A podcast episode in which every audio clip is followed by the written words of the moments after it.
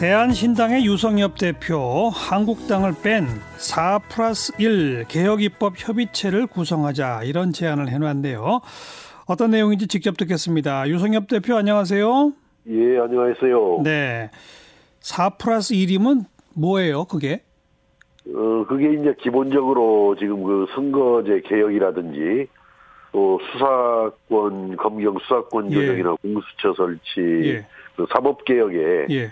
기본적으로 이제 그런 어떤 동의를 하고 뜻을 갖고 있는 정당들이라고 보시면 되겠습니다. 그래서 민주당, 바른미래당, 물론 바른미래당은 좀 양분이 되어 있지만 예, 말이죠. 그 예. 의견이.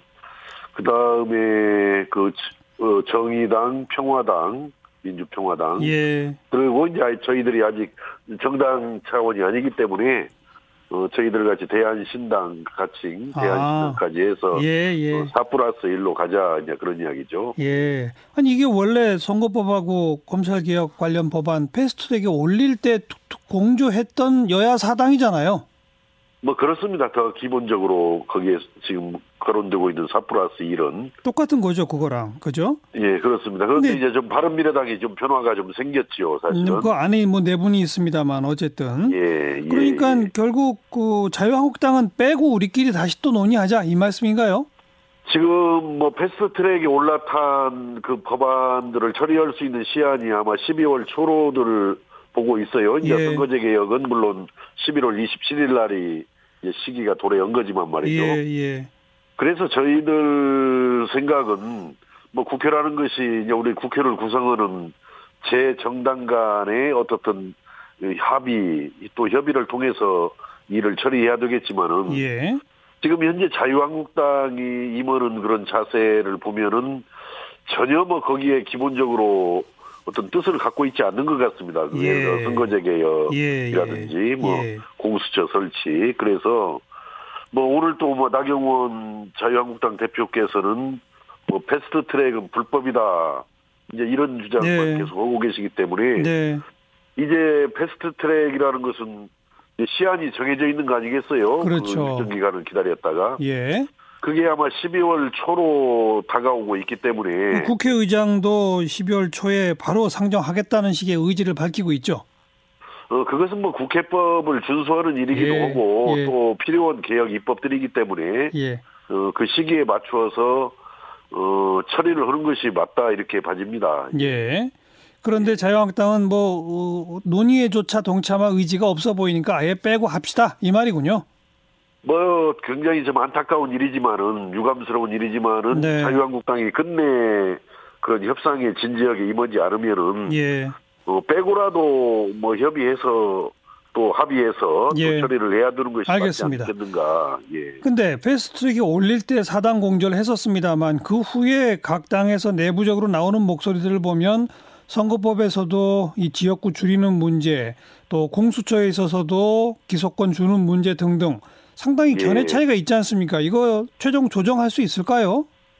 어, 저는 뭐 그 당시 우리 패스트트랙에 올릴 때 그것이 뭐 완전하게 완결적으로 합의된 아니라기보다는 예. 일단 패스트트랙에 올려서 처리 시한을 못을 박아가면서 예. 어, 그 사이에 이제 충분히 협의를 거쳐가지고 새로운 좀 합의 안으로 이렇게 이끌어내자 예. 이런 암묵적인 그런 합의가 전제된 상황이거든요. 예, 예. 어, 그렇기 때문에 이제 기본적으로 이제 동의를 하지만은 그 강론에 있어서 이제 구체적인 내용들을 좀 더 보완해서 합의할 필요가 있다 이렇게 네. 보기 때문에 예. 얼마든지 뭐 선거법이든지 공수처 설치법이든지 합의가 가능하다? 검경, 검경 수사 어, 수사권 조정이든지 예. 뭐 구체적인 사항들에 좀 합, 합의해서 더 완성도를 좀 높여가지고 그러니까요. 어, 처리하는 것이 좋지 않겠는가 합의 가능하다 이거죠. 자유한국당 빼면. 어, 저는 뭐 못 올 것도 없다라고 생각합니다. 네. 다만 이제 어, 더불어민주당 여당의 태도가 예. 이제 중요하겠다 이렇게 생각을 합니다. 예. 먼저 그 선거법 관련해서는 지역구 225 비례 75가 현재 국회에 상정된 법안인데 예. 뭐 오늘 언론 보도들을 보면 이게 너무 지역구를 많이 줄이니까 240 플러스 60으로 조정하면 어떠냐. 대신에 그 60은 기존의 비례대표랑 똑같은 게 아니라 연동형 비례대표를 어, 준연동형이라도 도입시키면 상당히 내용은 달라진 거 아니냐. 이런 절충안이 지금 거론되던데 혹시 들어본 적 있으세요? 뭐 울사 언론에서 이제 물어와서사 저는 이제 들었습니다만은 어. 제가 직접 듣지는 못했습니다 민주당으로부터. 아 그래요.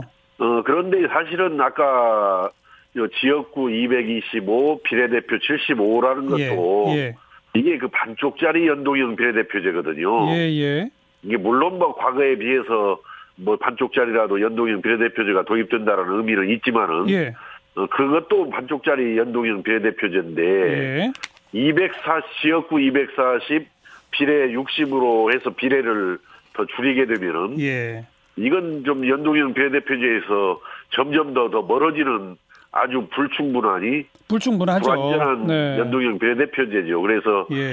그건 저는 방법이 아니라고 생각을 아니다. 하고 아. 뭔가 좀 새로운 대안으로 합의될 필요가 있겠다. 새로운 안이 뭐가 있을까요? 어, 저는 두 가지가 거론될 수 있다고 봐지는데요. 예. 지금 225대 75의 문제가 가장 큰 문제가 뭐냐면은 예, 중소도시 또 농촌 지역에 대해서 예, 예. 지역구가 너무 많이 축소된다라는 거 아니겠어요? 그렇죠. 그러니까 이제 그것을 해결할 수 있는 방법은 저는 두 가지라고 봐지는데 뭡니까? 첫째는 첫째는 어, 수도권이라든지 대도시 지역에 좀 지역구를 좀 더 줄이고 예, 어, 지방의 중소도시나 그 농촌 지역에 대해서는 지역구를 최소한 현재대로는 유지를 해주는 것이 근데 그게 어. 인구 비례 때문에 가능합니까? 그런데 이제 그것이 이제 선거구 획정 기준을 정하기 나름이죠. 아, 저 외국 알겠어요. 첫 번째 첫 번째 방법은 아무튼 대도시의 지역구를 주로 줄여라. 두 번째는요. 이를테면은 그 수원 같은 데는 다섯 개 선거구가 있지 않습니까? 네, 네. 인구 기준으로 하다 보니까. 네, 그러나 저희 지역 전북만 보더라도 어, 완주 지역과 무진장 합쳐서 이게 네 개 시군이나 한 선거구가 된단 말이에요. 예, 알겠습니다. 그러니까 예. 이런 부분은 좀 선거구 획정 기준을 과감하게 바꾸어서 대도시 위주로 줄여라. 예. 있다라는 것이고 두 번째는 이제 두 번째 방법이라는 것은 불가피하게 우리 국민들께서는 많이 반대를 하고 계십니다만은 의원 정수. 어, 의원 정수를 좀 늘리고 예, 대신 예. 의원 정수만 너무 늘려가지고는 국민들께서 동의하지 않으시기 때문에 뭐 세비를 한 30% 정도 감축을 해서 알겠습니다.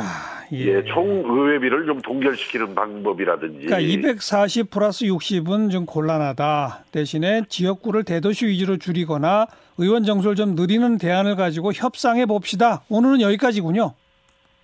그렇습니다. 의원 정수 늘리는데 그냥 무조건 늘려서는 안 되고 예, 예. 세, 세비 동결해야 합니다. 당연히 감축해가지고 예. 남은 기간은 얼마 안, 남은, 안 남았는데 서로 견해차는 많고 참 걱정입니다. 앞으로 그런데 지켜 이제 지금 예. 현재 이 선거제 개혁과 공수처 설치법 그다음에 검경 수사권 조정이 한 세트로 묶여져서 이제 예. 처리가 되기 때문에 예. 정부 여당으로서도 이 지금 개혁 입법을 반드시 좀 관철을 시켜야 될 아마 필요가 있어요. 정부 여당 입장에서도. 그렇죠. 알겠습니다. 여기까지 듣겠어요. 예, 예. 고맙습니다. 예. 대한신당 유성엽 대표였어요.